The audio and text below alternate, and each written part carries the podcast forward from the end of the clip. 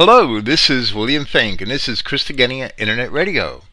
Today is Friday, January 4th, 2019. Praise Yahweh, the God of Israel, and thank you for listening. Tonight we are going to present part 12 of our commentary on the Gospel of John, and it's subtitled, The Parable of the Samaritan Woman, because I am persuaded that the entire historical episode indeed serves as a parable. In the later portion of John chapter 3, after the discourse which Christ had with Nicodemus, John, the author of our gospel, describing the baptizing of the people by the disciples of Christ, the contention which John the Baptist was having with certain Pharisees about baptism, and then the inquiry which the disciples of John the Baptist had made concerning the baptizing conducted by the disciples of Christ. He then recorded John the Baptist's testimony in response to that inquiry, that a man can receive nothing except it be given him from heaven, which seems to have answered both the query of his disciples and the contention of the Pharisees at the same time. And then, in a clear reference to Christ, he said, Ye yourselves bear me witness, that I said, I am not the Christ, but that I am sent before him.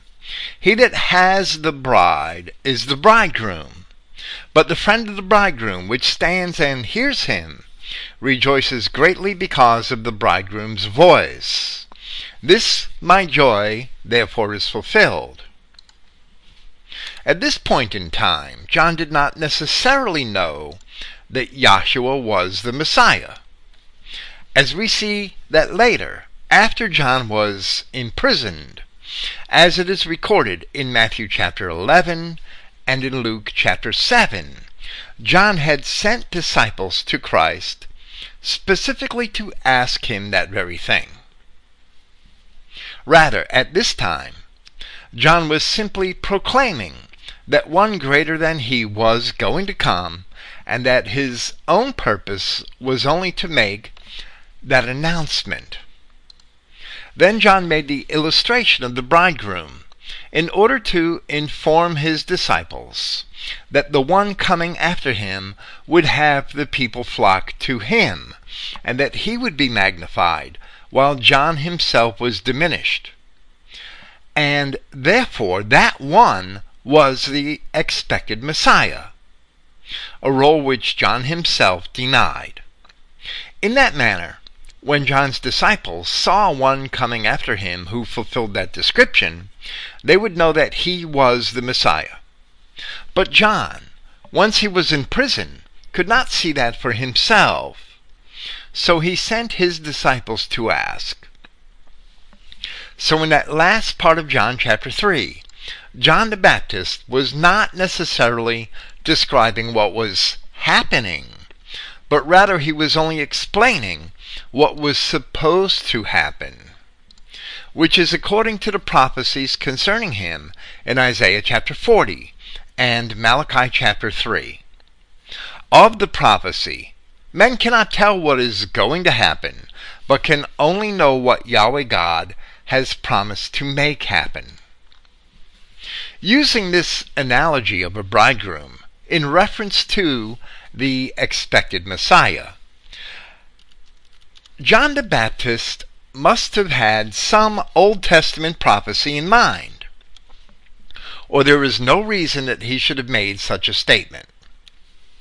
So when we examine the words of the prophets, there is indeed such a prophecy found in Hosea chapter 2, where we find the word of Yahweh which says, And I will betroth thee unto me forever. Yea, I will betroth thee unto me in righteousness, and in judgment, and in loving kindness, and in mercies. And I will even betroth thee unto me in faithfulness, and thou shalt know Yahweh. Saying these things, Yahweh was not addressing some mystical future church composed of whosoever believeth.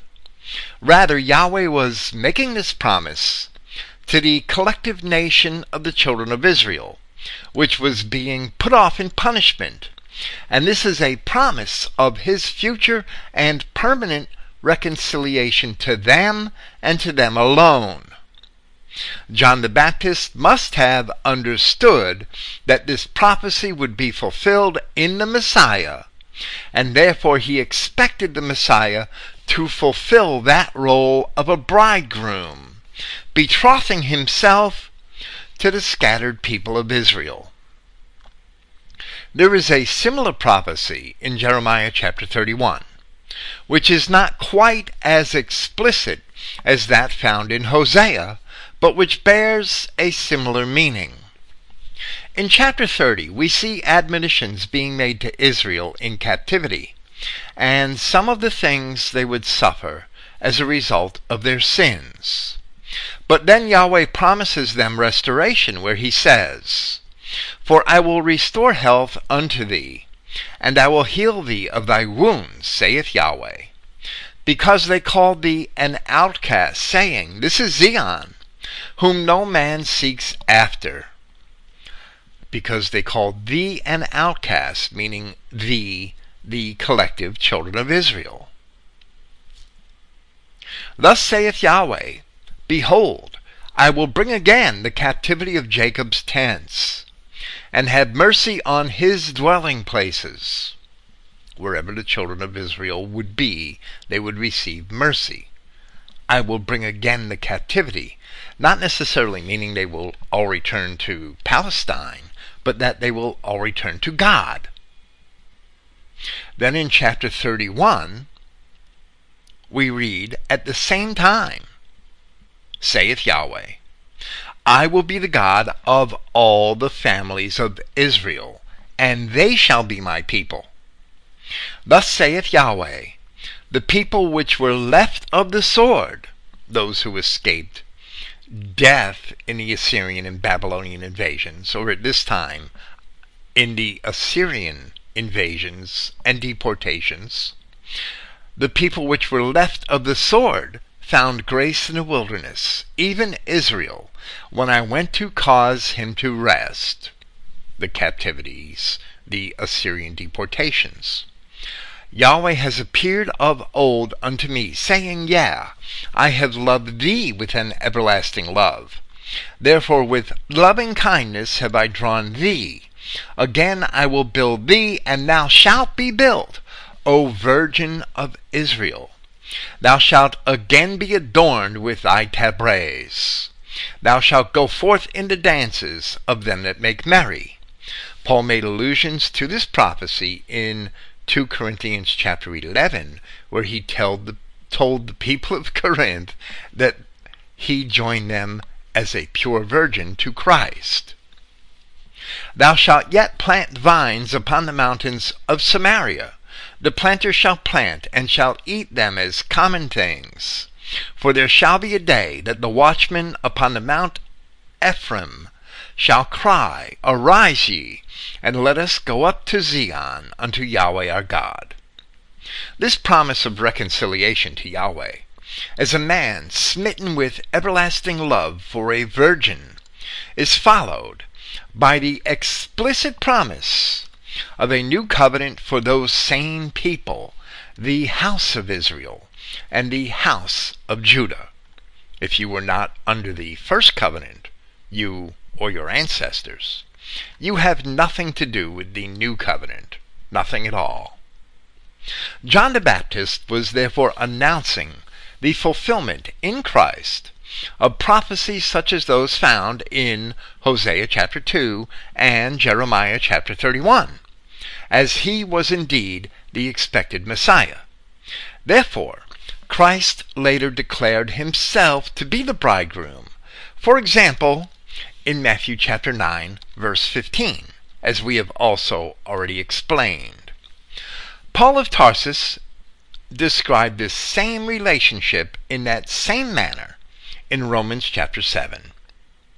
So Paul's ministry was the ministry of reconciliation, as he himself had often described it, such as where he had written in 2 Corinthians chapter 5, "And all things are of God, who has reconciled us to himself by Jesus Christ, and has given to us the ministry of reconciliation, to wit, that God was in Christ reconciling the world unto himself, not imputing their trespasses unto them, and has committed unto us the word of reconciliation." That's what the gospel is, the good message of reconciliation of the children of Israel to Yahweh their God. Of course, to be reconciled, one must have had a relationship in the first place. And to be forgiven of trespasses, one must have sinned in the first place. The world which is reconciled, as we have also explained here, was the establishment of the children of Israel under the law at Sinai. And it was the same children of Israel who sinned, who were put off in punishment for sin, and who were promised that reconciliation.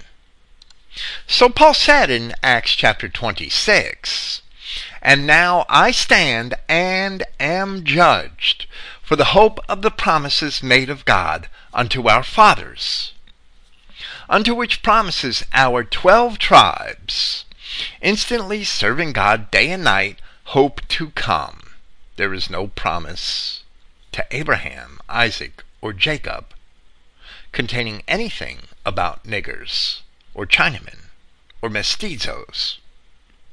There is no place in the Word of God for replacement theology or for the perception of Israel as the church of whosoever. The children of Israel are the 12 tribes, are 12 tribes of people of the same race whom Yahweh God has promised to preserve and to reconcile to himself. And those who doubt that are found to be questioning God. Now, as we proceed through John chapter 4, we shall discuss at length the encounter of Christ with a Samaritan woman. The denominational churches, rather simplistically, even childishly, cite this encounter in support of their errant universalist doctrines, when a precursory examination of the text and a deeper examination of the historical background prove beyond doubt that it is not what they claim it to be. We had already commented briefly on the first 3 verses, which really belong to what we had seen in chapter 3, but we shall repeat them here. "Therefore, as Yahshua," now some manuscripts have "the Lord" instead, "as Yahshua had become aware that the Pharisees heard that," quote unquote, "Yahshua makes and immerses more students than John."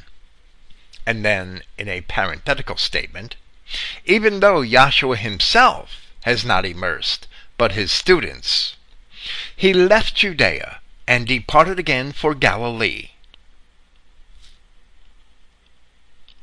This is strange reading in the codices Alexandrinus and Vaticanus, which want the word for "van." In the quotation in chapter 2, where it says Yahshua makes and immerses more students than John, in which case we would have to read the text to state, in part, that Yahshua makes more students and John immerses or baptizes, which is true to the Greek word order of the clause. But this is obviously a scribal error in the context of verse 2. As we have already explained, the parenthetical remark in verse 2 should also clarify the description in chapter 3, where John had said that Christ had baptized. John gave Christ credit for the act, but it was his disciples who performed the actual task. As John had written this, he is also conveying the idea that it was necessary for Christ to depart from Judea and retreat to Galilee. perhaps in order to avoid an untimely confrontation with the Pharisees, something which we see happen later in Scripture as well. Then as Christ had departed for Galilee, we read, "And it was necessary for him to pass through Samaria." At the end of the chapter, we see that the objective of the journey is Cana in Galilee, which is nearly 70 miles to the north of Jerusalem in an almost straight line. Most of those 70 miles are through the territory of Samaria. Ostensibly traveling on foot, the distance would be somewhat longer and take at least several days to complete. In verse 5, "So he comes to a city of Samaria named Sychar, or Sychar, near the land which Jacob had given to his son Joseph."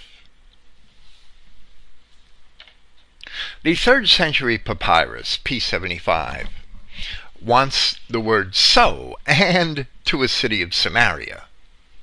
The Codex Sinaiticus wants the entire clause, "So he comes to a city of Samaria," where the remaining words would merely continue the sentence in verse 4. The meaning wouldn't actually change.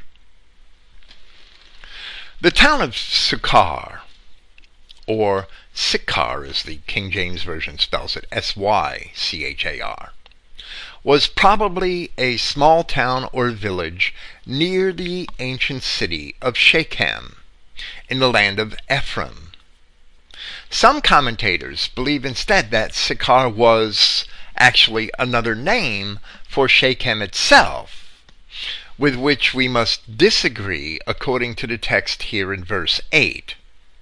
The well, identified by the Samaritan woman as Jacob's well, must have been near the city of Shechem, but not actually in Shechem. However, the history of Shechem is nevertheless an important element to understanding this encounter.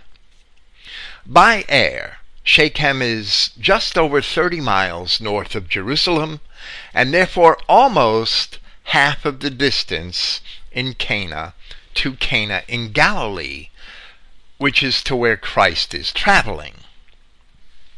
In Joshua chapters 20 and 21, we see that Shechem in Mount Ephraim was a Levitical city of refuge.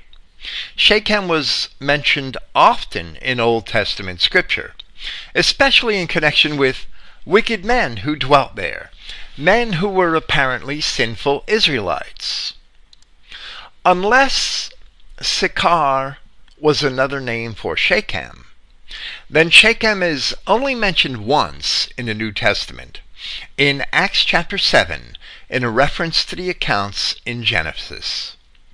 However, Josephus, the Judean historian Flavius Josephus, mentioned Shechem as late as an account from the time of Alexander Jannius, who had ruled Judea until 76 BC. And in other sources, Shechem is said to have been destroyed by the Romans around 72 AD, when Vespasian established a new city in close vicinity and called it after himself, Flavia Neapolis. That new city is identified with the modern city Nablus, a name which is a corruption of the Greek Neapolis, and which is also in practically the same spot near Mount Gerizim. Shechem was the early home of the patriarchs in Palestine, and it was the ancient burial place of Abraham, Isaac, and Jacob, which is mentioned as Sychem by the martyr Stephen in his defense, which is recorded in Acts chapter 7. It was also the place where Jacob had buried the idols which those of his household had brought with them from Paddan Aram, and where his sons later fed his flocks for which we can see Genesis chapters 35 through 37. For all of these reasons and more, many theological implications may be drawn in relation to the encounter of Christ with the Samaritan woman at this very location. As a digression, there is an interesting reference to Shechem in the Amarna letters in number 289, where we see the words, "Or shall we do like Labayu, who gave the land of Shechem to the Hapiru?" That reference to the Hapiru, that and other references, are certainly references to the Hebrews, in spite of the claims of the Jews and the contentions over them. That admission was expressed by the Egyptian governor of Palestine from the 14th century BC, from a letter of official correspondence discovered in an inscription found in the ruins of Egypt from the times of Amenhotep III and his successor Akhenaten. The name Sychar, the name of this village where Christ encounters this woman, is quite interesting within the biblical context of this encounter, as it is said to be from a Hebrew word which means drunken. It is a Greek transliteration of the same Hebrew word, Strong's Dictionary number 7910, Shechor, which means drunkards in Isaiah chapter 28, where we read, "Woe to the crown of pride, to the drunkards of Ephraim, whose glorious beauty is a fading flower, which are on the head of the fat valleys of them that are overcome with wine. Behold, the Lord has a mighty and strong one, which as a tempest of hail and a destroying storm, as a flood of mighty waters overflowing, shall cast down to the earth with the hand the crown of pride. The drunkards of Ephraim shall be trodden under feet." That word drunkards being the name of the same village, Sychar. With this it becomes evident that the encounter of Yahshua with the Samaritan woman and the other people of the town, along with his having tarried there for 2 days in order to teach them, invokes prophecy describing the children of Ephraim who were promised reconciliation in Christ. It is very likely that this Samaritan woman and the people of her town were indeed descendants of Ephraim, as we shall discuss. Continuing with John's account, "And there was a well of Jacob's there." John admits that this well was the well of Jacob, and the woman identifies it as Jacob's well. This well very likely may have been the well which is known to this very day as Jacob's Well, which lies near the foot of Mount Gerizim, a mountain near Shechem, which is mentioned several times in Scripture. Moses was instructed in Deuteronomy to have the tribes of Israel utter blessings on Mount Gerizim and curses on Mount Ebal in relation to the obedience or disobedience of the children of Israel. The commandment was fulfilled after the death of Moses, as it is described in Joshua chapter 8. Continuing, "Then Yahshua, being tired from the journey, sat thusly," or sat at once, "by the well. It was about the 6th hour. Christ had already walked well over 30 miles, but this must be at least the 2nd day of the journey, possibly the 3rd. The 6th hour was approximately noonday, as the Greeks and Romans began reckoning the hours at sunrise. On modern clocks, here in 2019 AD, Sunrise in Jerusalem is as early as 5:33 a.m., near the turn of summer, and as late as 6:40 a.m., following the onset of winter. Continuing with verse 7. A woman of Samaria comes to draw water. Yahshua says to her, "Give me to drink." And then is a parenthetical remark in verse 8. For his students had gone off to the city that they may buy food. Yahshua, being a sojourner on the road, probably had no implement with him to drink from. A woman may not be expected to carry water for her entire household continually over a long distance. And customarily, wells were located in or near the center of towns that were usually built up around them, water being a valuable and scarce commodity. Therefore, verse 8 indicates that Sychar was a village near Shechem, and that Shechem is the city that the disciples had gone off to in order to buy food. There were no other nearby cities, not for several miles. Verse 9, John chapter 4. Then the Samaritan woman says to him, "You, being a Judean, how do you request from me, being a Samaritan woman, to drink? For the Judeans have no dealings with the Samaritans." Now the codices Sinaiticus and Beze, as well as several ancient Latin manuscripts, want the exclamation, "For the Judeans have no dealings with the Samaritans." Our text follows the papyri, four of them, P63, P66, P75, and P76. Two of those are from the 5th and 6th centuries, I believe, but P66 is dated generally to about 200 AD, and papyri P75 is also dated to the 3rd century.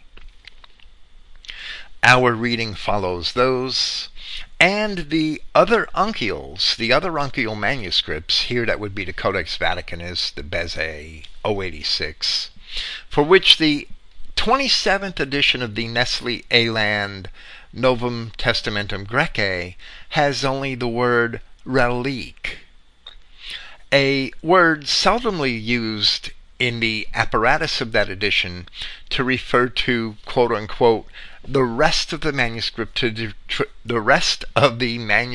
tradition, which is in the introduction on page 56, is where that's explained.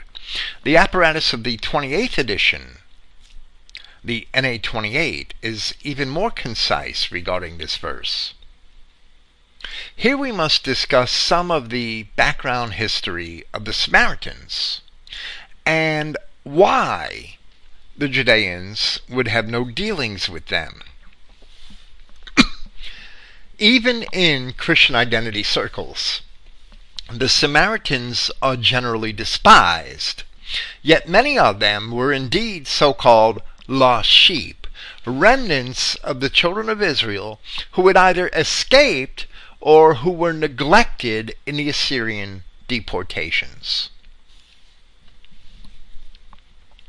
The ancient Assyrians frequently moved rebellious peoples within the empire to various places under their dominion in order to better control them and to help control others, also that they could maintain their own political dominance.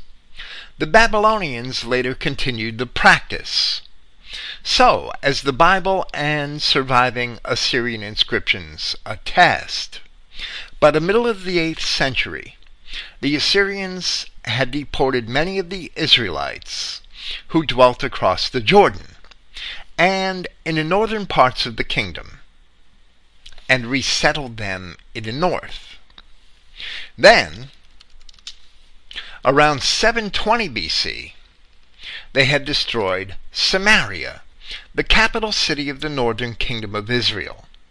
And from there alone, they took 27,290 captives, according to an inscription of Sargon II, king of Assyria. And we described this at length in part 5 of our commentary on the book of Amos, presented here several years ago. After Sargon, the Assyrian king Sennacherib deported still more Israelites, and also conquered and deported over 200,000 people from the southern kingdom of Judah, and that we discussed at length in part 4 of that commentary on Amos. All the details and all of the citations from the inscriptions.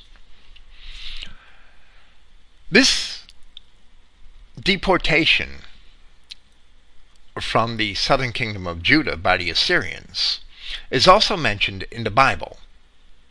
But the captives are numbered in the Assyrian inscriptions.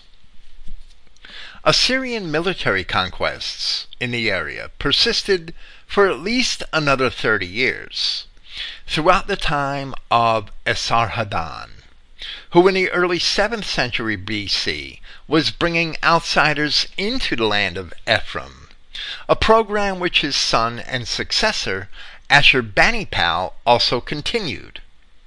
From the time of the Assyrian conquests, a political district was formed from the land of Ephraim and large portions of the land of Manasseh and Dan, that part of original Dan which encompassed the land of the Philistines, and it was named after the conquered capital city, Samaria. Actually, I think some Assyrian inscriptions call it Samarina. In the book of Ezra, in the portion where Ezra merely records events which happened many decades before his own time, because the first, I believe it's 6.5 chapters of Ezra are only retrospective, we read in Ezra chapter 4 of an event which occurred as the second temple was about to be built, under the leadership of Zerubbabel.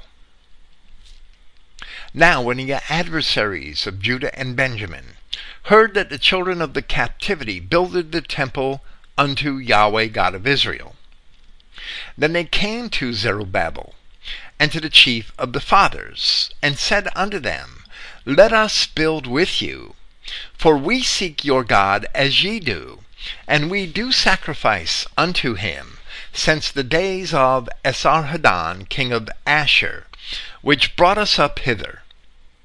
Then a little further on, and that Ashur being a reference to Assyria, where Ezra records a subsequent event, and in the days of Artaxerxes, several decades later, wrote Bishlam, Mithridath, Tabeel, and the rest of their companions, unto Artaxerxes king of Persia.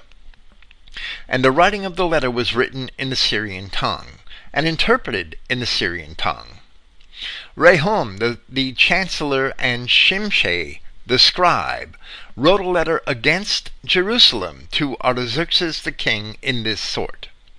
Then wrote Rehum the chancellor and Shimshai the scribe, and the rest of their companions, the Dinaites, the Apharsathites, the Tarpalites, the Apharsites, the Arkavites, the Babylonians, the Susankites, the Dehavites, and the Elamites, and the rest of the nations, whom the great and noble Asnapper brought over, and set in the cities of Samaria, and the rest that are on this side of the river, and at such a time.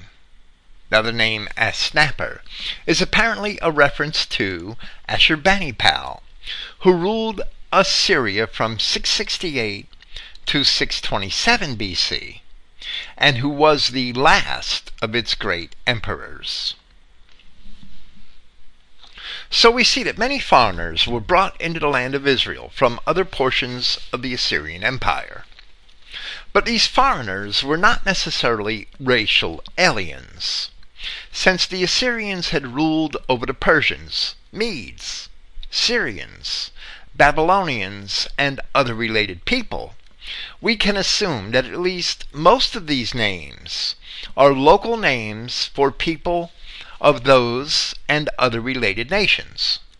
For example, Elamites are historical Persians from the district of Elam, and Susankites were natives of what we know as Susa, which was the capital city of Persia.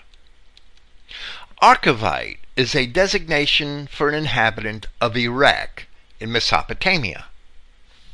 According to Strong's Concordance at number 756 and other linguistic sources, the names Apharsithkite and Apharsite may only be labels meaning causers of division. That word phar in Hebrew, P-H-A-R, which we see in the word of the name Phares, means to part or apportion. Causers of division make portions and raise riots, sectarian riots. And that's suggested by some modern linguists. As the Bible and the Assyrian inscriptions attest that Israelites were taken captive and resettled in the cities of the Medes and in other places in or near Assyria and Persia, people from the Medes and the Persians, who were also rebelling against Assyrian rule, were in turn resettled in Palestine. The later Judean historian Flavius Josephus called at least the greater number of these people by the name of Cuthians. Thus we read in Book 9 of his Antiquities, where his primary topic was an Assyrian siege of ancient Tyre, a siege which failed. But now the Cuthians, who moved into Samaria, for that is the name which they have been called by to this time, because they were brought out of the country called Cutha, which is a country of Persia, and there is a river of the same name in it. Each of them, according to their nations, which were 5 in number, brought their own gods into Samaria, and by worshipping them, as was the custom of their own countries, they provoked Almighty God to be angry and displeased at them. For a plague seized upon them, by which they were killed. And when they found no cure for their miseries, they learned by the oracle that they ought to worship Almighty God as a method for their deliverance. Evidently, Josephus was a universalist. So they sent ambassadors to the king of Assyria, and desired him to send some of those priests of the Israelites, whom he had taken captive. And when he thereupon sent them, and the people were by them taught the laws and the holy worship of God, they worshipped him in a respectful manner, and the plague ceased immediately, and indeed they continued to make use of the very same customs to this very time, and are called in the Hebrew tongue Cuthians, but in the Greek tongue Samaritans. This same event, with several key differences, was also described in Ezra chapter 4. However, from that time, the people of Jerusalem were continually troubled by the outsiders and forever despised them. Further on, in Antiquities Book 10, Josephus says, "Now, as to Shalmaneser, he moved the Israelites out of their country, and placed therein the nation of the Cuthians, who had formerly belonged to the inner parts of Persia and Media, but were then called Samaritans, by taking the name of the country to which they were moved. But the king of Babylon, who brought out the 2 tribes, placed no other nation in their country, by which means all Judea and Jerusalem and the temple continued to be deserted for 70 years. But the entire interval of time which passed from the captivity of the Israelites to the carrying away of the two tribes proved to be 136 years, 6 months, and 10 days.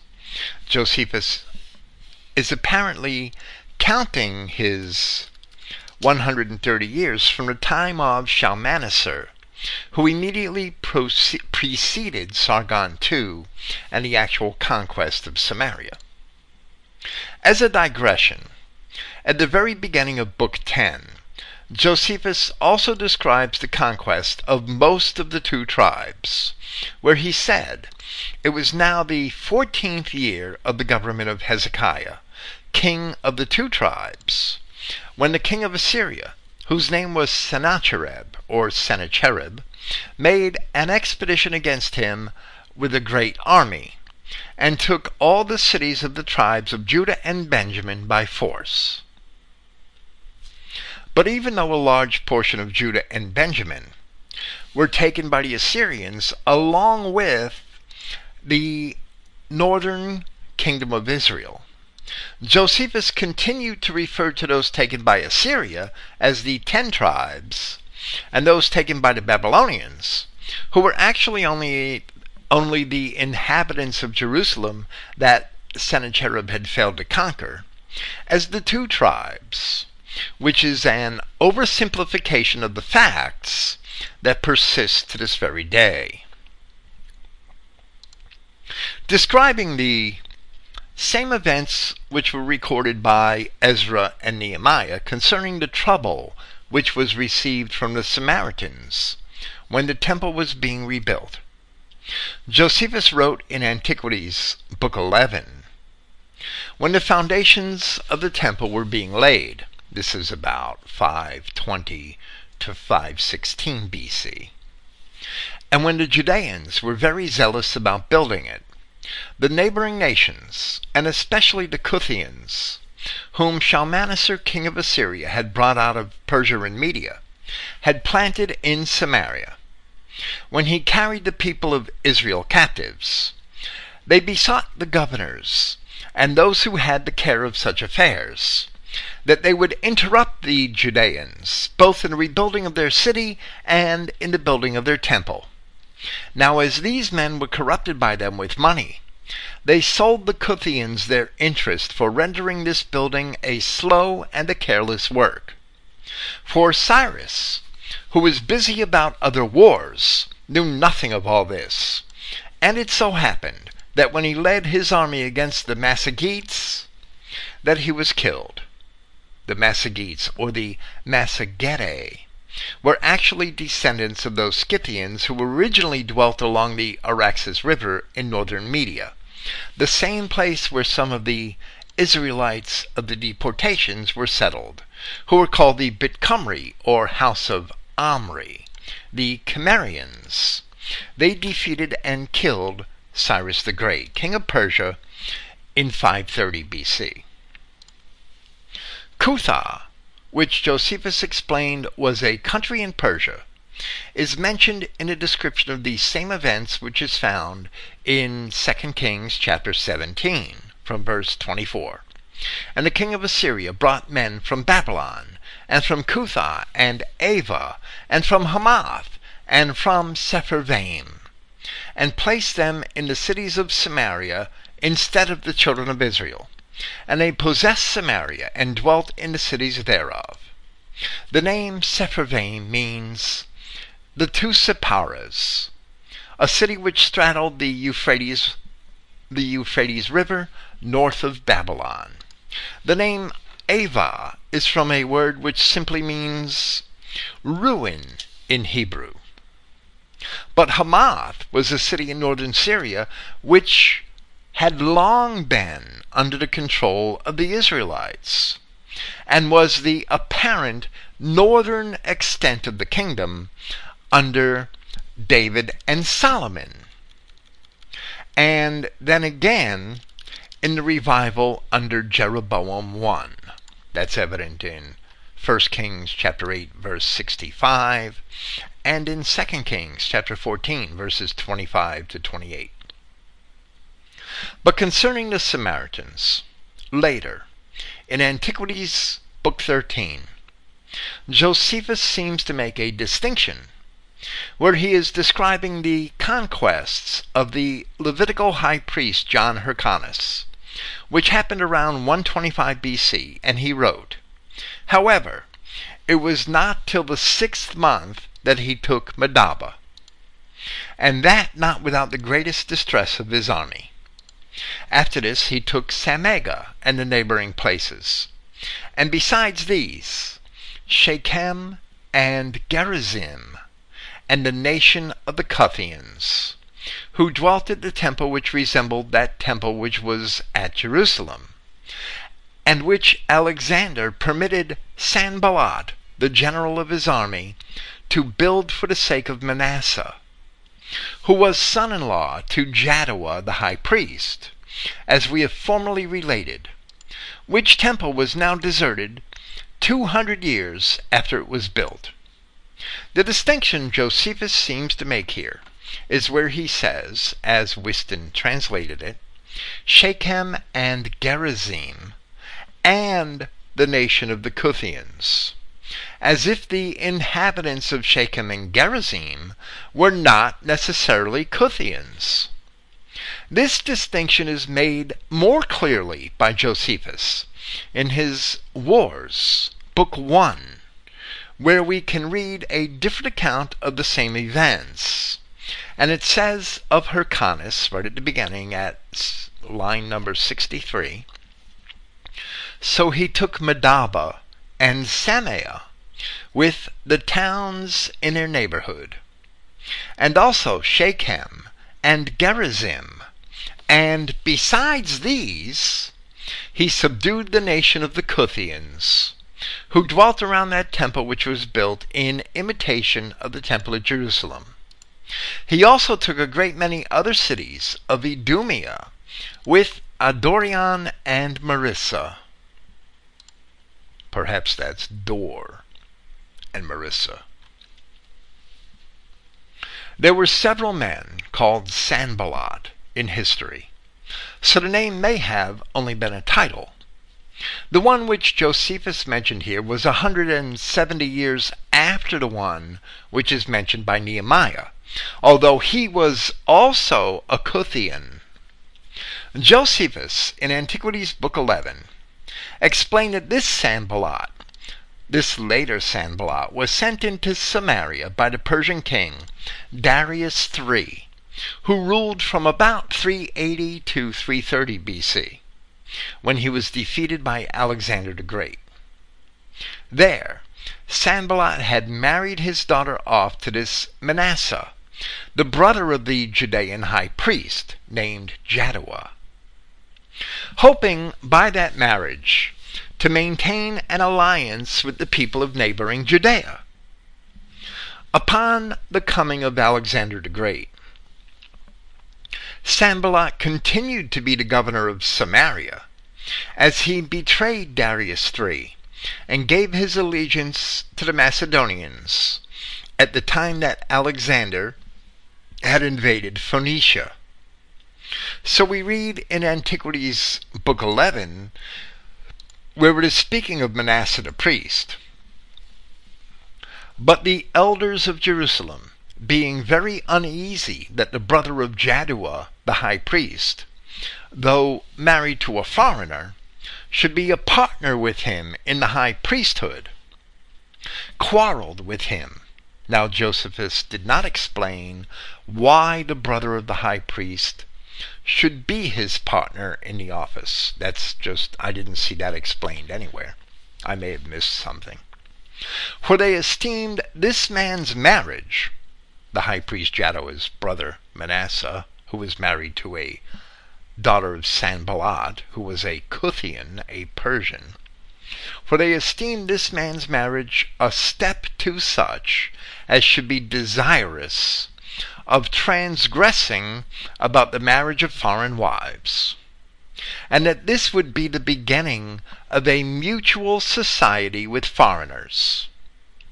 Although the offense of some about marriages, and their having married wives that were not of their own country, had been an occasion of their former captivity, and of the miseries they then underwent, so they commanded Manasseh to divorce his wife, or not to approach the altar.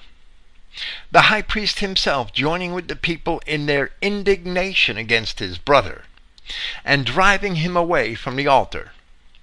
Whereupon Manasseh came to his father-in-law Sanballat, and told him that although he loved his daughter Nekasso, yet he was not willing to be deprived of his sacerdotal dignity on her account, which was the principal dignity in their nation, and always continued in the same family.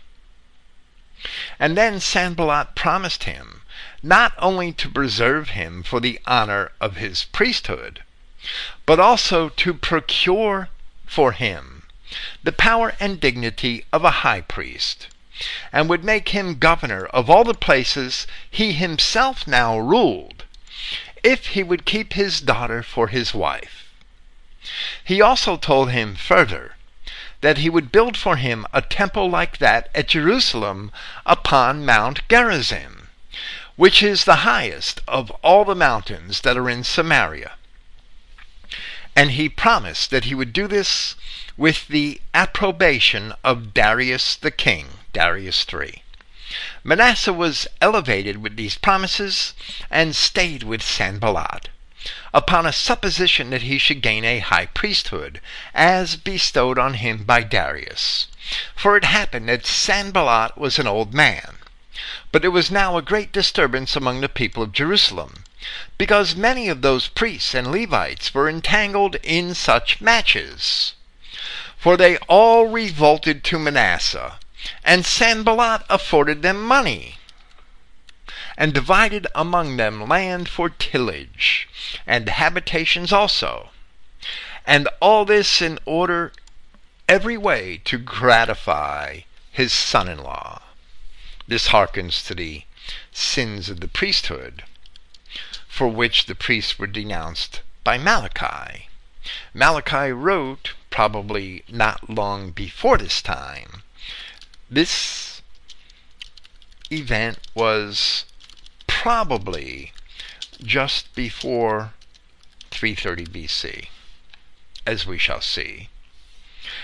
A little later, Sanballat used these Judeans in Samaria as a way to gain favor with Alexander the Great.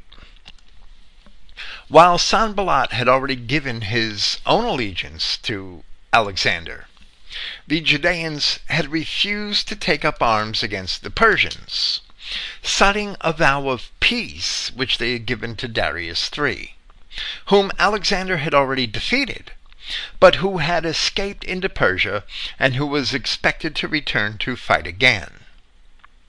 The Judeans, not wanting to join on the side of Alexander in the war, Josephus wrote that upon hearing this answer, Alexander was very angry. Then a little later he says, but Sanballat thought he had now gotten a proper opportunity to make his attempt. So he renounced Darius, and taking with him 7,000 of his own subjects, he came to Alexander, and finding him beginning the siege of Tyre, he said to him that he delivered up to him these men, who came out of places under his dominion, and did gladly accept him for his lord instead of Darius. So when Alexander had received him kindly, Sanballat thereupon took courage and spoke to him about his present affair.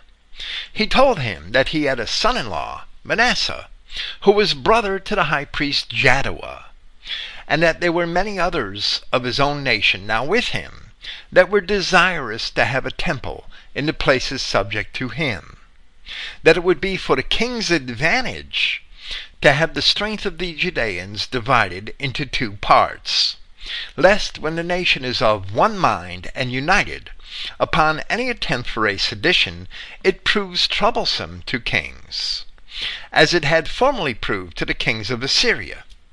Whereupon Alexander gave Sanballat permission so to do, who used the utmost diligence and built the temple, and made Manasseh the priest, and deemed it a great reward that his daughter's children should have that dignity. So we see this division in Judea, and many Levites defecting over to the Samaritans. Now, going back to the time, in the period just after the deportations of Israel by the Assyrians, in 2 Kings chapter 23, we have a description of the reform of Judah in the time of King Hosea, or Josiah, because many of the priests and people had turned to idolatry. The ascension of Josiah to the kingdom, I think he was only 8 years old, occurred around 640 BC. Josiah ruled until about 609 BC. And in this chapter of 2 Kings, there is a reference to his 18th year, which began around 623 BC. This is some time after the death of Assyrian king Ashurbanipal in 627 BC, and before the rise of the Babylonians under Nebuchadnezzar II, which began in 605 BC, which 22 years was a period of relative peace and autonomy for Judah. So there in that chapter we read, "And the king sent, and they gathered unto him all the elders of Judah and of Jerusalem. And the king went up into the house of Yahweh, and all the men of Judah and all the inhabitants of Jerusalem with him, and the priests and the prophets and all the people, both small and great. And he read in their ears all the words of the book of the covenant which was found in the house of Yahweh." It had long been neglected at this time. "And the king stood by a pillar, and made a covenant before Yahweh, to walk after Yahweh, to keep his commandments, and his testimonies, and his statutes, with all their heart and all their soul, to perform the words of this covenant that were written in this book. And all the people stood to the covenant. And the king commanded Hilkiah the priest, and the priests of the second order, and the priests and the keepers of the door, to bring forth out of the temple of Yahweh all the vessels that were made for Baal, and for the grove, and for all the host of heaven. And he burned them without Jerusalem in the fields of Kidron, and carried the ashes of them unto Bethel. And he put down the idolatrous priests, whom the kings of Judah had ordained to burn incense in the high places in the cities of Judah, and in the places round about Jerusalem, them also that burned incense to Baal, and to the sun, and to the moon, and to the planet, and to all the host of heaven," to the planets. Then, after the cleansing of idolatry from the land of Judah is described, we read a little further on in that chapter, that moreover, the altar that was at Bethel, and the high place which Jeroboam the son of Nebat, who made Israel to sin, had made, both that altar and the high place he broke down. And he burned the high place, and stamped it to small powder, and burned the grove. And as Josiah turned himself, he spied the sepulchres that were in the mount, and sent and took the bones out of the sepulchres, and burned them upon the altar, and polluted it according to the word of Yahweh, which the man of God proclaimed, who proclaimed these words.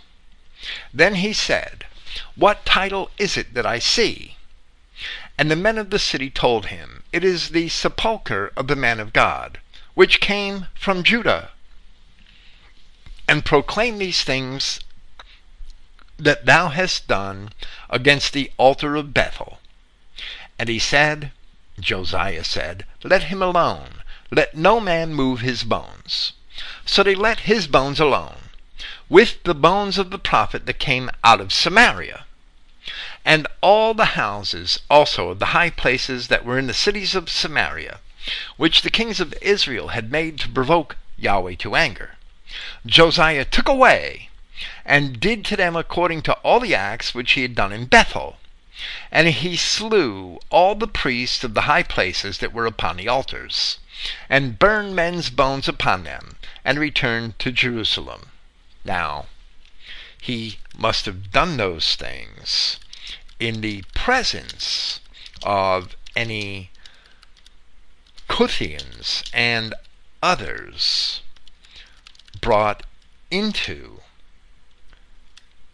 Gerizim and Samaria and Bethel. I should have said Bethel and not Gerizim particularly, and the other places in Samaria where he destroyed the idols and the altars. And the king commanded all the people, saying, keep the Passover unto Yahweh your God, as it is written in the book of this covenant. As a digression, we must note that there is a significant account of the two different and unnamed prophets who are mentioned here, which is found in 2 Kings chapter 13. But these prophets are not mentioned there either. Their names are not mentioned there either. So they will never be known. Speaking of this same Passover of Josiah, which was described in 2 Kings chapter 23, we read in 2 Chronicles chapter 34. Moreover, Josiah kept the Passover unto Yahweh in Jerusalem. And they killed the Passover, meaning the lamb, on the 14th day of the first month. And he set the priests in their charges, and encouraged them to do the service of the house of Yahweh, and said unto the Levites that taught all Israel, which were holy unto Yahweh, put the holy ark in the house which Solomon the son of David king of Israel did build. It shall not be a burden upon your shoulders. Serve now Yahweh your God and his people Israel. They must have been taking the ark from place to place, in spite of the fact that there was the temple standing there.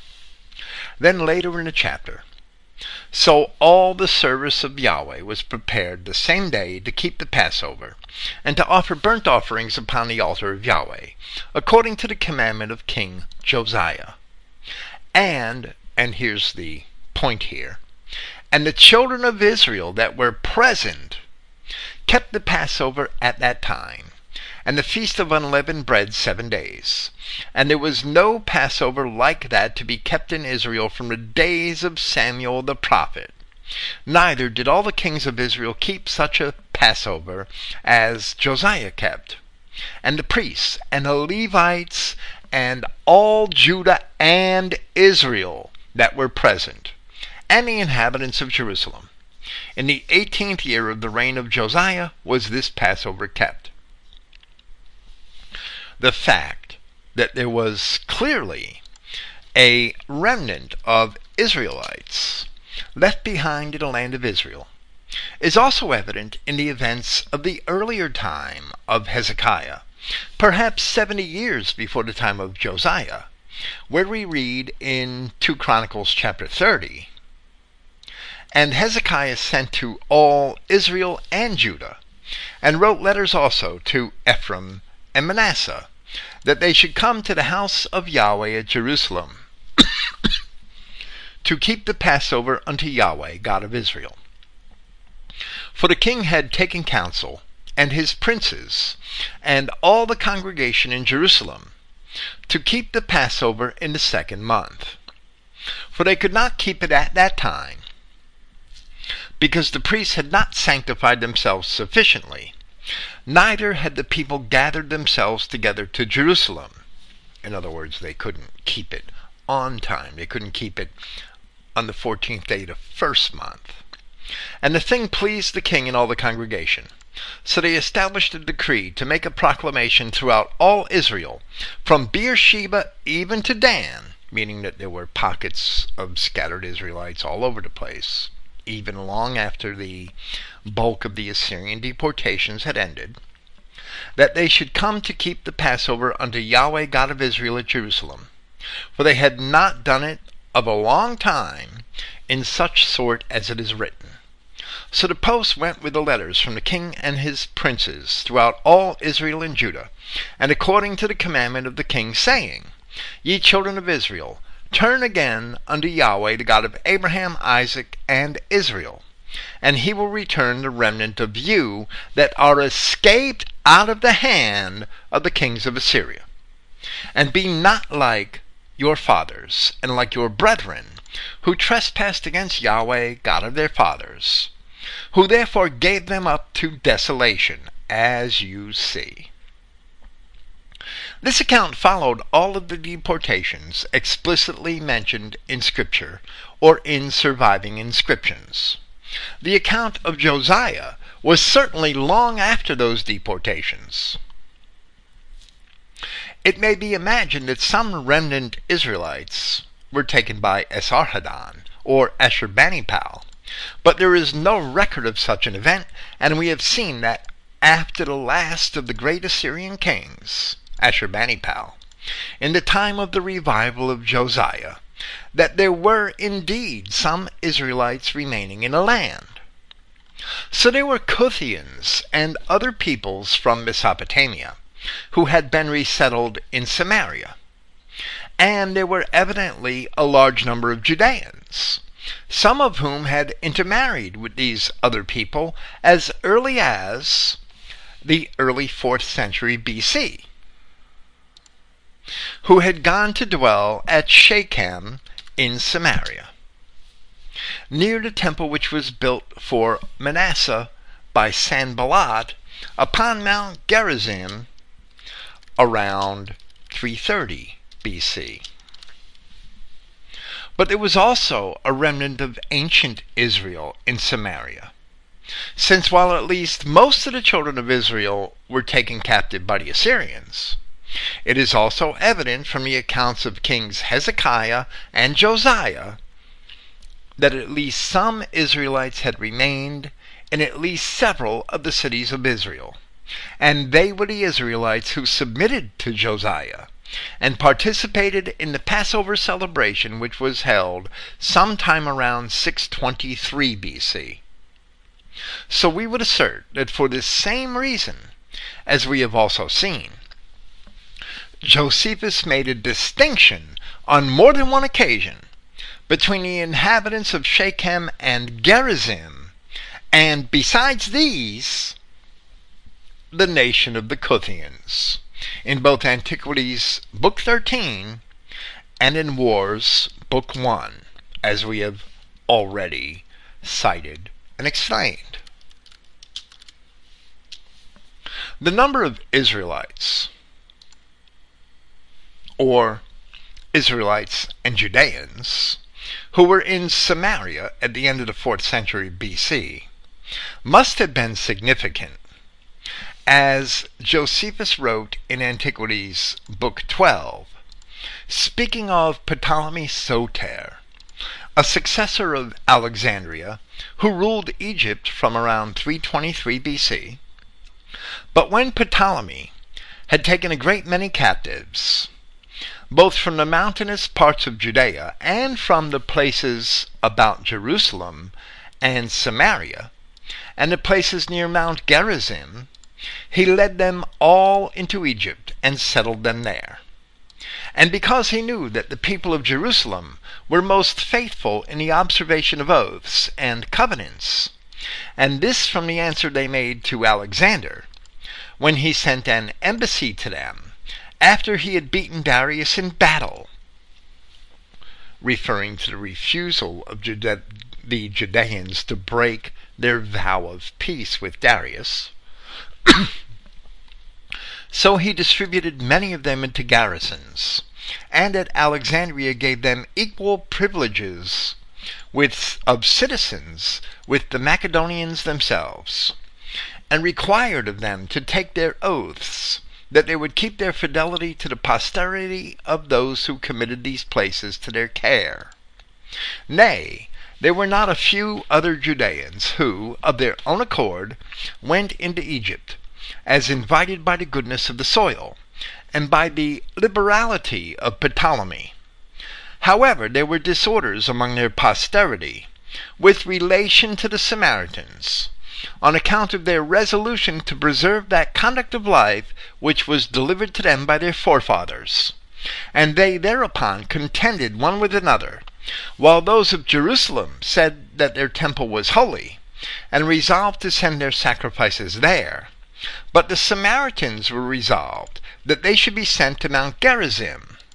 When Alexander had reigned 12 years, and after him Ptolemy Soter 40 years, Philadelphus then took the kingdom of Egypt and held it 40 years within one.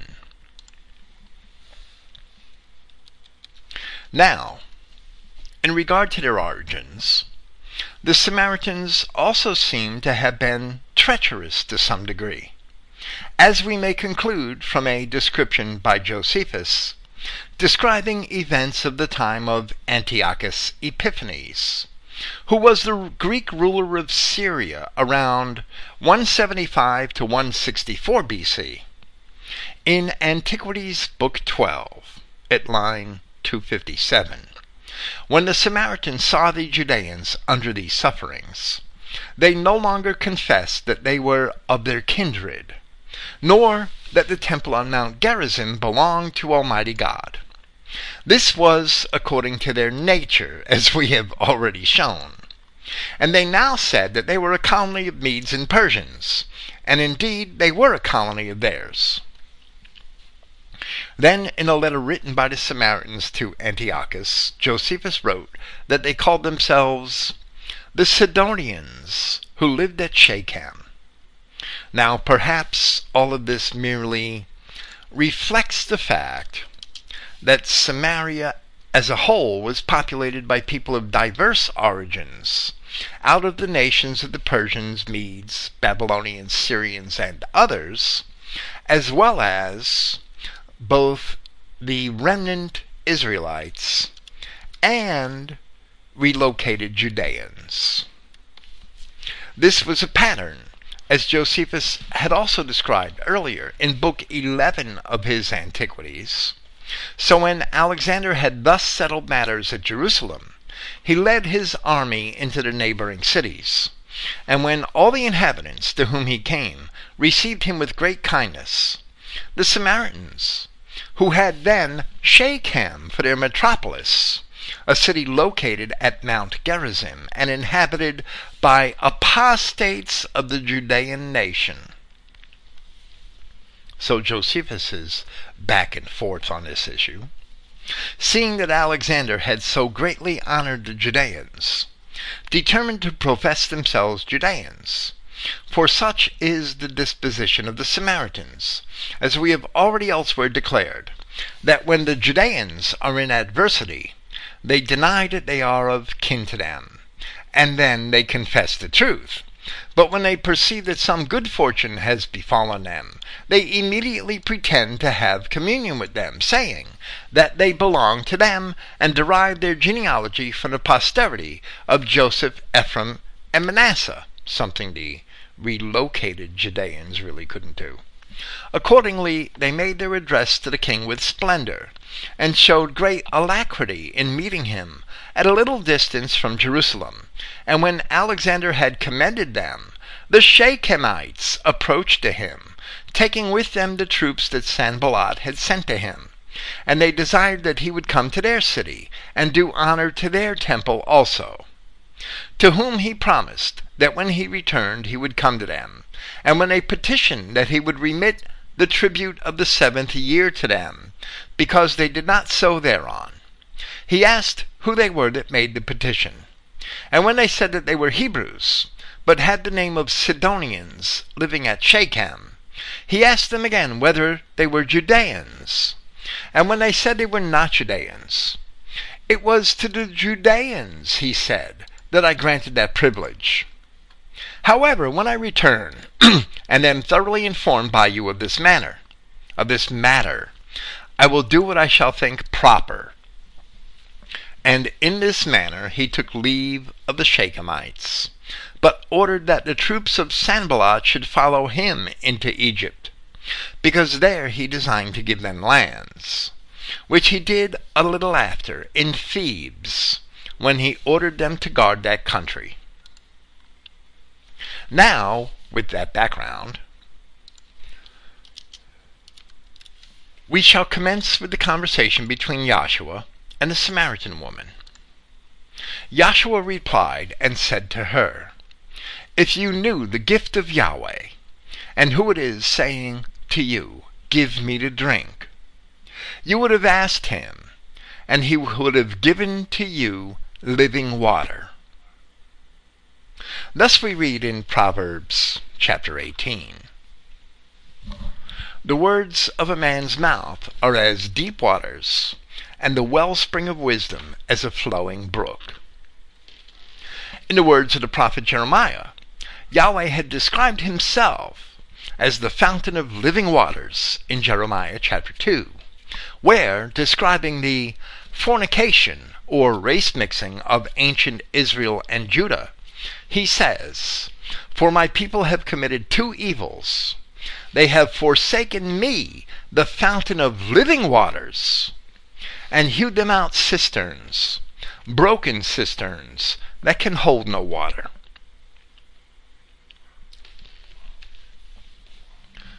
Later, in Jeremiah chapter 17, we read from verse 13, "O Yahweh, the hope of Israel, all that forsake thee shall be ashamed, and they that depart from me shall be written in the earth, because they have forsaken Yahweh, the fountain of living waters.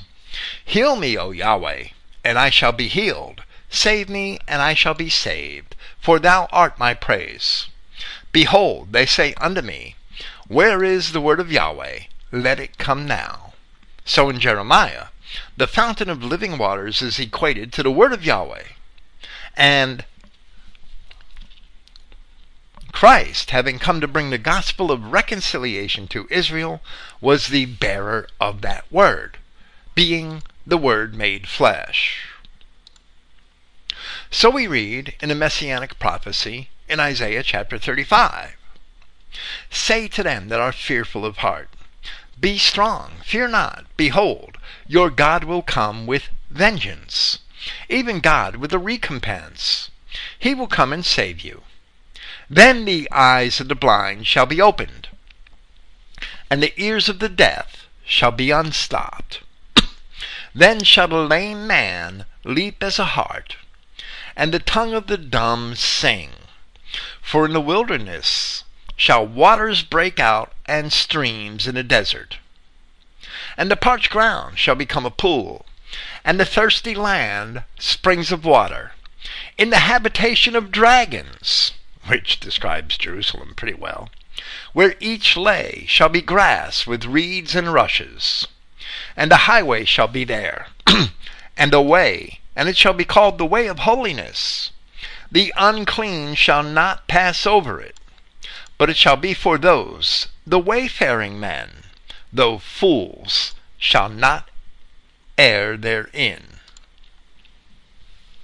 Christ attested once again in John chapter 7, "That he believeth on me, as the scripture hath said, out of his belly shall flow rivers of living water."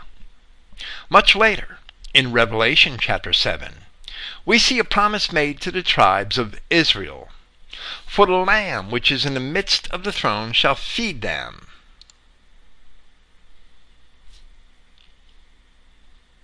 and shall lead them unto the living fountains of waters.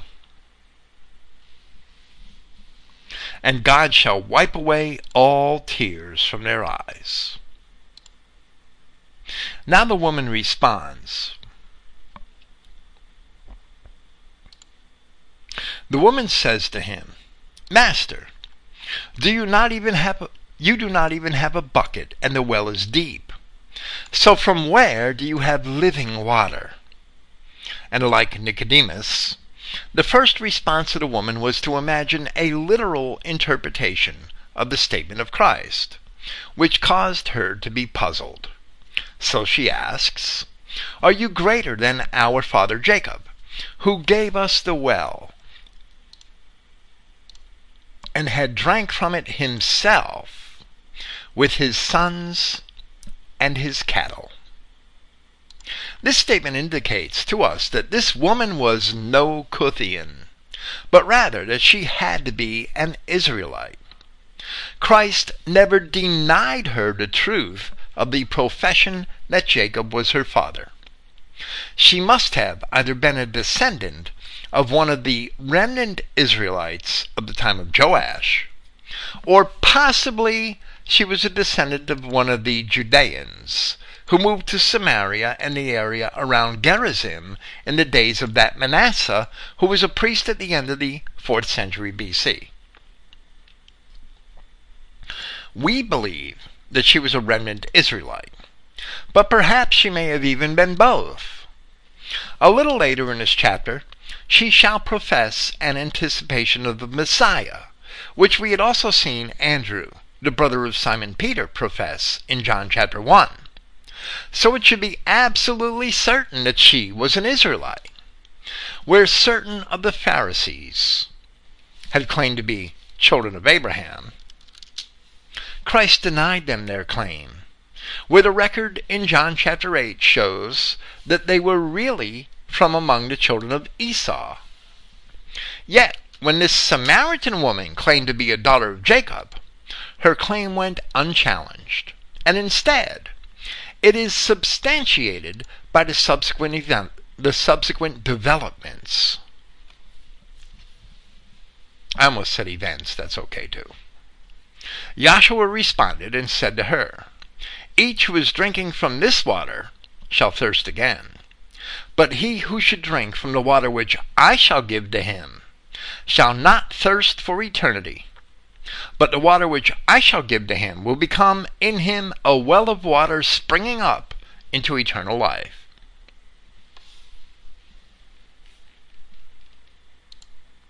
From the 63rd Psalm, we see a similar analogy in the words of David, as he was banished from Jerusalem in flight from his enemies. "O God, thou art my God. Early will I seek thee.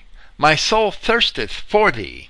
My flesh longeth for thee in a dry and thirsty land, where no water is, to see thy power and thy glory, so as I have seen thee in the sanctuary." This is also a matter of prophecy in regard to the children of Israel, who had also, like David, been banished from the presence of their God. In Isaiah chapter 43, from verse 15, "I am Yahweh, your Holy One, the Creator of Israel, your King. Thus saith Yahweh, which maketh a way in the sea, and a path in the mighty waters, which bringeth forth the chariot and the horse, the army and the power. They shall lie down together, they shall not rise. They are extinct, they are quenched as tow. Remember ye not the former things, neither consider the things of old. Behold, I will do a new thing. Now it shall spring forth, shall ye not know it? I will even make a way in the wilderness, and rivers in the desert.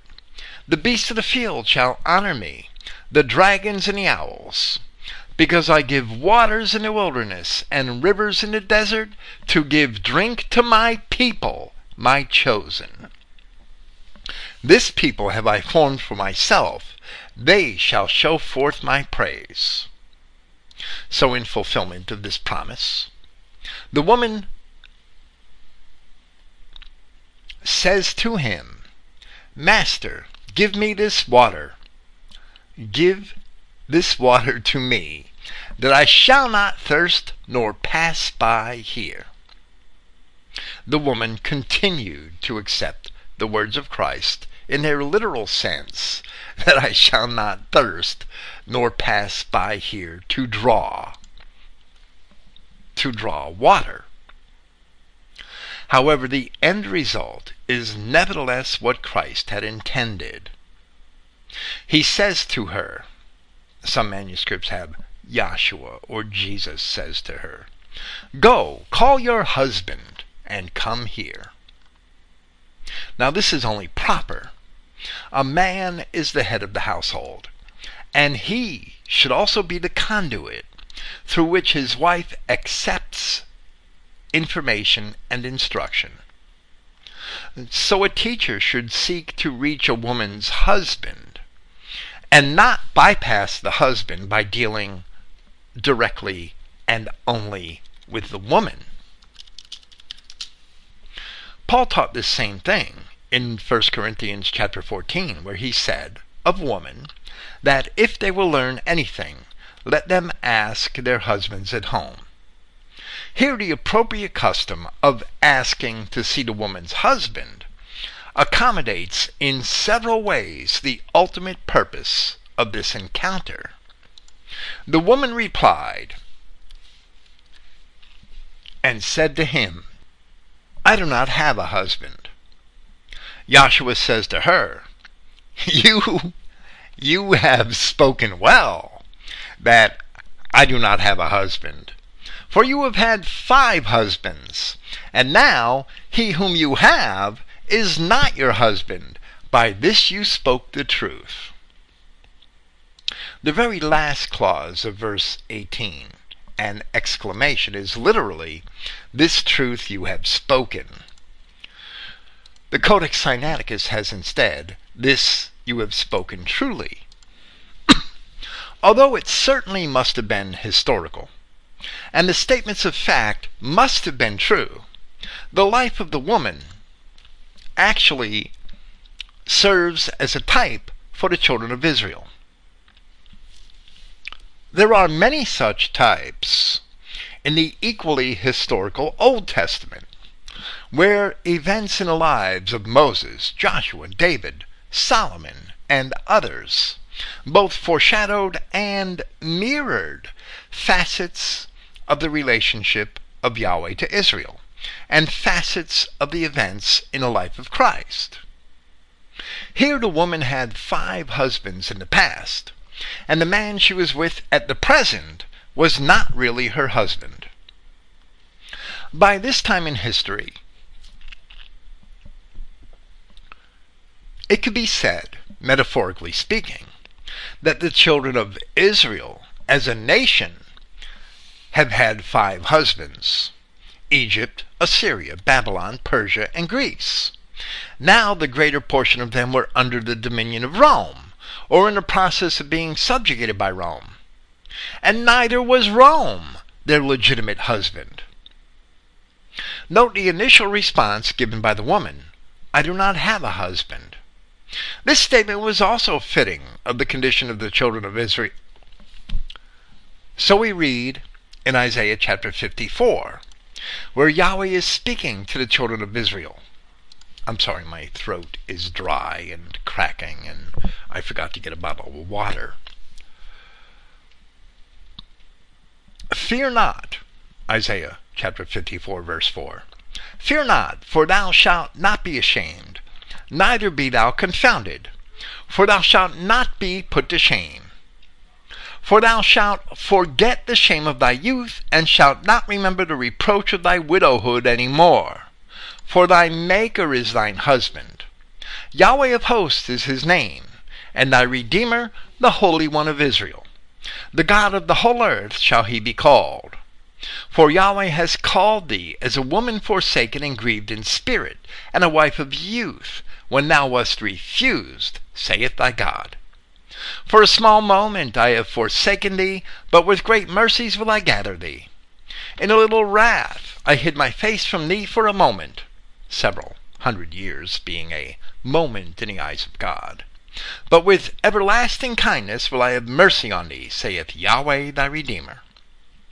The rest of the chapter is just as relevant, the rest of Isaiah chapter 54, is just as relevant to this passage as this portion which we have presented. In their captivities, the nation of Israel did not have a husband, metaphorically speaking, as they were alienated from Yahweh, but instead they were forcibly joined to and placed under the dominion of many others, which may have fulfilled the role of husbands,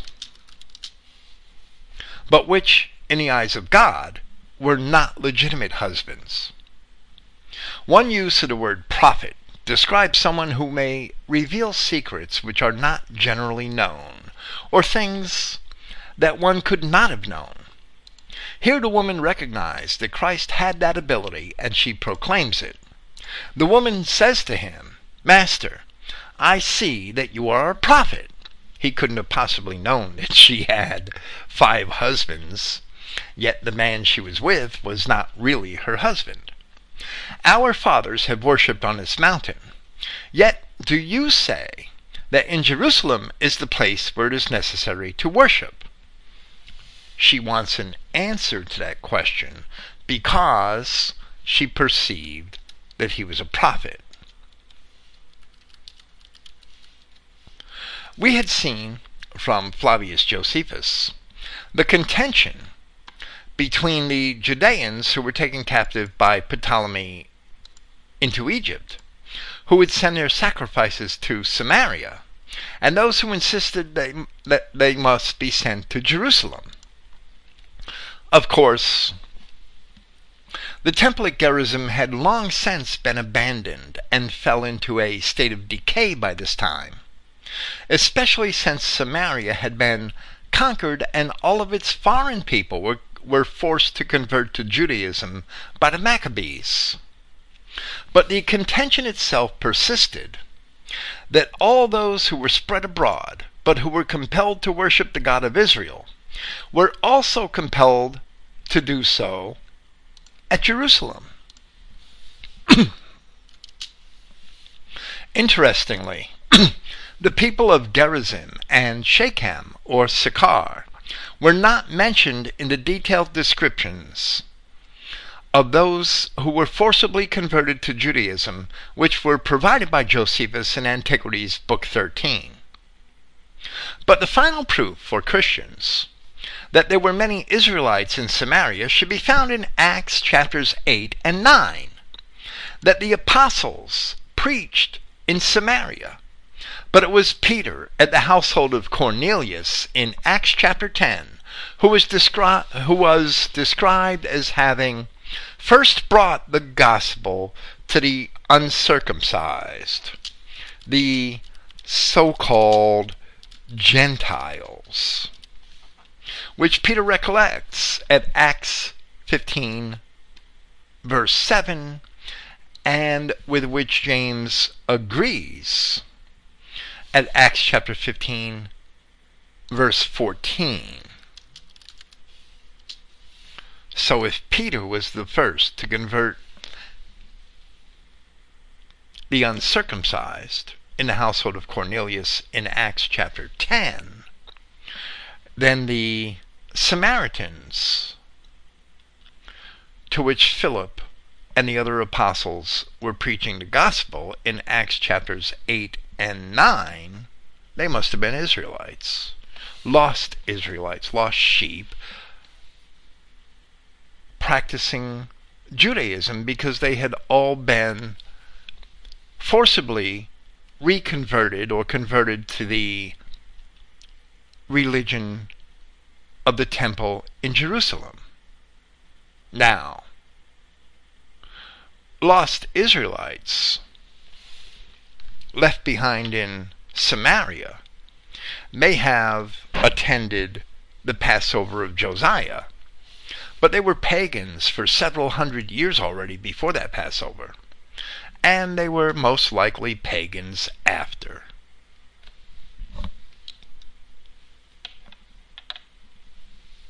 Until they were forcibly reconverted by Hyrcanus.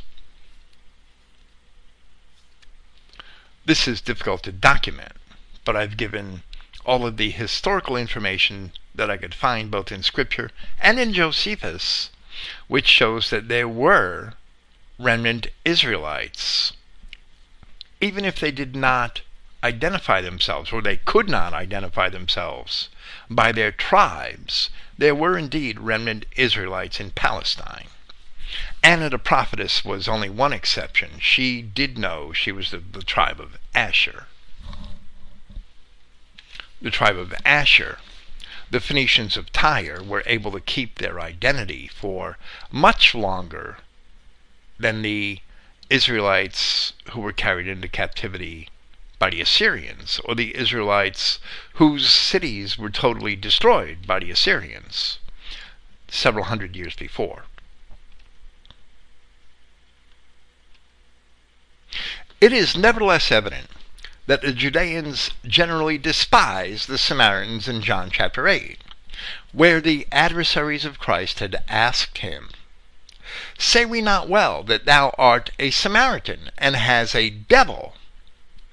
Josephus related a letter written to the Persians by the Judeans in Antiquities Book 11, which described the Samaritans as being evil and enviously disposed to the Judeans.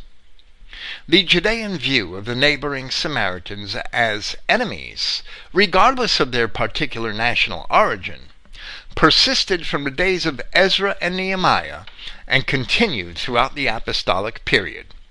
On the other hand, Christ himself made examples of good Samaritans, as it is recorded in Luke chapters 10 and 17. The denominational churches attempt to use these examples, as well as this encounter with the Samaritan woman, as illustrations which prove their universalism. However, the passages do not support universalism. This woman was an Israelite, one of the quote-unquote lost sheep of the ancient children of Israel, for whom Christ had come. And here she stands as a type, and her encounter with Christ is a parable, representing the relationship of Yahweh God with the drunkards of Ephraim, as the name of the village Sychar suggests. The drunkards of Ephraim are the lost sheep of Israel. The children of Israel abroad, like the Samaritans in Palestine, had become despised by the Judeans, by those of the circumcision, which is also apparent in their response to Paul in Acts chapter 22, verses 21 and 22, where Paul said he would take the gospel to distant nations. The Judeans wanted to kill him. The children of Israel abroad ceased to identify themselves as Israelites, and the Samaritans often refuse to identify themselves as Israelites. The children of Israel scattered abroad, like the Samaritans, act treacherously and only pretend to piety when it is convenient for them to do so. The Samaritan woman had 5 husbands, and a 6th man who was not her husband. And once again today we see the same situation prevail among the children of Israel scattered abroad. For this, John added a parenthetical remark in chapter 11 of his Gospel, concerning the testimony of the high priest, that Yahshua must die for the good of the nation, which says, "And this spoke he not of himself, but being high priest that year he prophesied, that Jesus should die for that nation, and not for that nation only, but that also he should gather together in one the children of God that were scattered abroad." In relation to verse 10 here, we had cited Jeremiah chapter 2, where the word of Yahweh says, "For my people have committed 2 evils. They have forsaken me, the fountain of living waters, and hewed them out cisterns, broken cisterns, that can hold no water." Here Yahshua Christ drinks out of the well of Jacob in more ways than one, as the woman with whom he communes is certainly a daughter of Jacob, and not a broken cistern.